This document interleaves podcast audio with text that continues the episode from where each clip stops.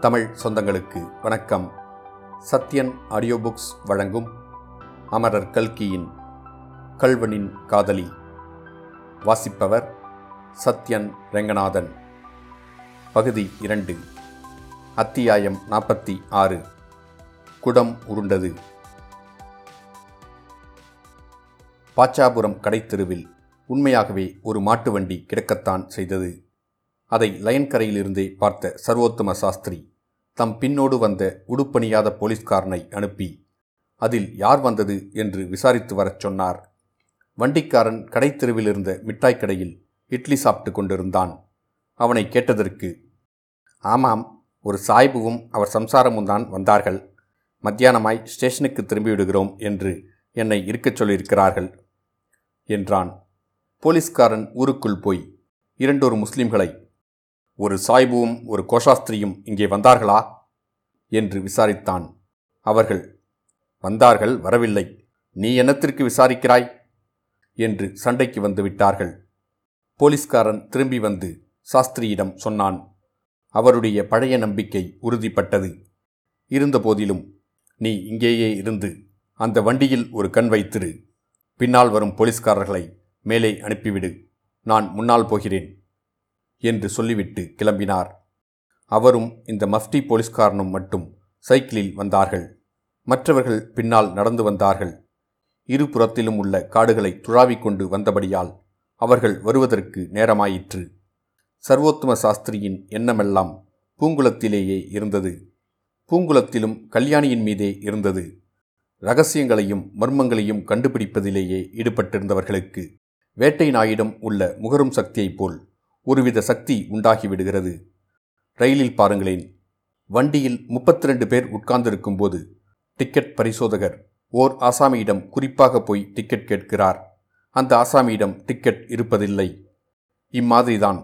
சர்வோத்தம சாஸ்திரிக்கும் முத்தையனுடைய ரகசியம் இந்த கல்யாணியிடம் இருக்கிறது என்ற எண்ணம் தோன்றிவிட்டது. எனவே பரபரப்புடன் விரைந்து சைக்கிளை விட்டுக்கொண்டு சென்றார்.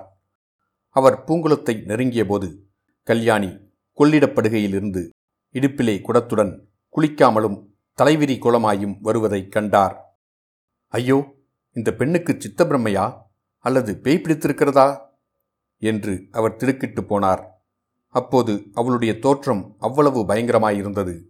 அவ்விடத்தில் லயன்கரை சாலையை ஒட்டி ராஜன் வாய்க்கால் ஓடிக்கொண்டிருந்தபடியால் கொள்ளிடத்தில் இருந்து வருகிறவர்கள் லைன்கரை சாலையை தாண்டியதும் கொஞ்ச தூரம் கீழே இறங்கி போய் வாய்க்காலின் மீது போடப்பட்டிருக்கும் மூங்கில் பாலத்தின் வழியாக அக்கரை செல்ல வேண்டும். அப்புறம் சாதாரண கால்நடை பாதை வழியாக சுமார் கால் மைல் தூரம் போனால்தான் பூங்குளத்தை அடையலாம். கல்யாணி இப்போது லயன்கரை சாலையை தாண்டி கொண்டிருந்தாள். அவளுடைய வாய் ஏதோ முணுமுணுத்துக் கொண்டிருந்தது. அவள் என்ன சொல்கிறார் என்பது சாஸ்திரியின் காதில் விழாவிட்டாலும் அவை ஏதோ காரமான வசைச்சொற்கள் என்று மட்டும் ஊகிக்க முடிந்தது.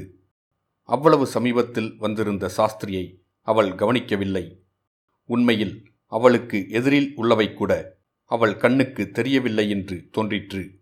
அப்படி தட்டு தடுமாறி நடந்தாள் சாலையை தாண்டியதும் பள்ளத்தில் இறங்க வேண்டுமல்லவா? அந்த இடத்தில் பள்ளம் என்பதை கவனிக்காமலே அவள் காலை எடுத்து வைத்தாள். திடீரென்று கீழே விழுந்தாள்.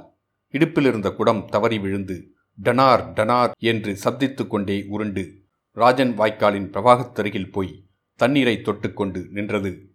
குடம் உருண்ட வேகத்தில் அதற்குள்ளிருந்த பொட்டலம் வெளியே வந்து தண்ணீரில் விழுந்தது.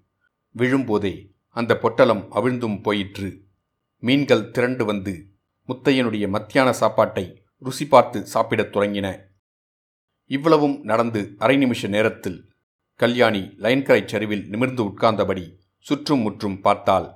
இதற்குள் சாஸ்திரி கீழே ஓடிச் சென்று குடமும் பிரவாகத்தில் போய்விடாமல் எடுத்தார். குடத்தை அவர் ஒரு கையால் எடுக்கும்போது இன்னொரு கையால் தண்ணீரில் கிடந்த சோற்று பொட்டலத்தை நன்றாய் பிரவாகத்தில் இழுத்து விட்டுவிட்டார் குடத்தை எடுத்து கொண்டு வந்து கல்யாணியின் பக்கத்தில் வைத்த சாஸ்திரி என்ன அம்மா இது? ஏன் இப்படி விழுந்து விட்டாய்? என்று கேட்டார். கல்யாணி பதில் சொல்லாமல் திரு திருவென்று அவரை பார்த்து விழித்தாள். குடத்தில் இருந்த சாப்பாடு ஆற்றோடே போய்விட்டதே. யாருக்காக அம்மா சாப்பாடு கொண்டு வந்தாய்? என்று கேட்டார் சாஸ்திரியார் அதை கேட்ட கல்யாணி ஒரு வினாடி அவரை உற்று பார்த்துவிட்டு ஹஹஹஹஹஹா என்று சிரித்தாள். அவ்வளவு பயங்கரமும் சோகமும் கலந்த சிரிப்பை அதற்கு முன் சாஸ்திரி கேட்டதே கிடையாது. அவருக்கு மயிர்கூச்செறிந்தது யாருக்காகவா? சாப்பாடு யாருக்காகவா? என்று கல்யாணி முணுமுணுத்தது. அவருடைய உடம்பை பதறச் செய்தது. ஆனாலும் அவர் விடவில்லை. நெஞ்சை வைரமாக்கிக் கொண்டு மேலும் சொன்னார் உன்னை போன்ற சிறு பெண்கள் உச்சி வேளையில் இங்கெல்லாம் வரக்கூடாது. அம்மா படுகை காட்டிலே திருடன் முத்தையன் ஒளிந்து கொண்டிருப்பது தெரியாதா உனக்கு? அவனுக்கு இந்த பக்கத்திலேதான் யாரோ காதலி ஒருத்தி இருக்காளாம். அவள்தான் அவனுக்கு சாப்பாடு போடுகிறாளாம். முதலிலே நீதான் அந்த கல்வனின் காதலியோ? என்று கூட நான் சந்தேகப்பட்டு விட்டேன் சாஸ்திரி இம்மாதிரி கூறியதைக் காட்டிலும் கல்யாணியின் நெஞ்சில் கூறிய ஈட்டியை செருகியிருக்கலாம். ஆனால் ஈவிரக்கம் பார்த்தால் இந்த காலத்தில் சரிப்படுமா?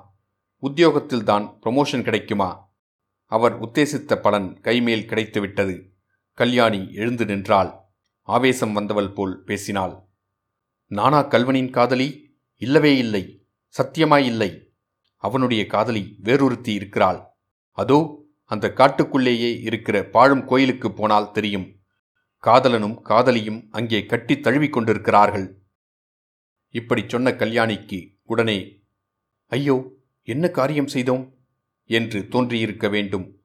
உதடுகளை கடித்து கொண்டால் ஒரு நிமிஷம் பொறுத்து ஐயா நீங்கள் யார்? என்று கேட்டாள். சாஸ்திரியின் முகத்தில் ஒரு சிறு மாறுதலும் ஏற்படவில்லை. ஏனம்மா என்னை தெரியாதா? நான் இந்த கொள்ளிடக்கரை மேஸ்திரி. எனக்கென்னத்திற்கு இந்த தொல்லையெல்லாம்? உனக்கு உடம்பு சரியில்லை போலிருக்கிறது. மூங்கில் பாலத்தை தாண்டி ஜாக்கிரதையாய் போய்ச் சேர். நானும் என் வழியே போகிறேன் என்றார். ஐயா நிஜமாய் சொல்லுங்கள். நீங்கள் போலீஸ்காரர் இல்லையே? என்று கேட்டாள்.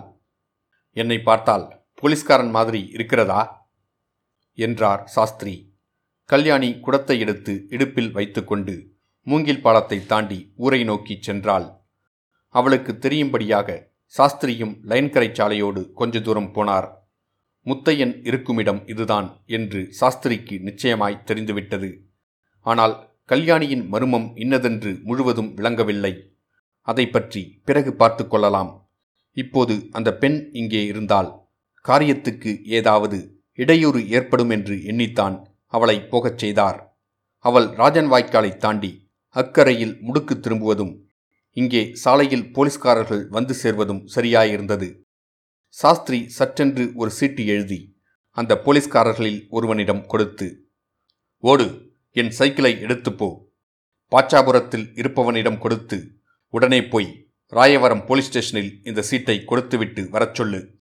அவன் கோஷாஸ்திரியை தேடியது போதும் கோஷாவும் ஆயிற்று நாசமாய்ப் போனதும் ஆயிற்று என்றார்.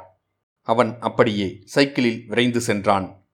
பாக்கியிருந்த ஐந்து கான்ஸ்டபிள்களையும் பார்த்த சாஸ்திரி துப்பாக்கிகளில் மருந்து கெட்டித்து தயாராய் வைத்திருக்கிறீர்களா? வேட்டை நெருங்கிவிட்டது என்றார். இத்துடன் அத்தியாயம் நாற்பத்தி ஆறு முடிவடைந்தது.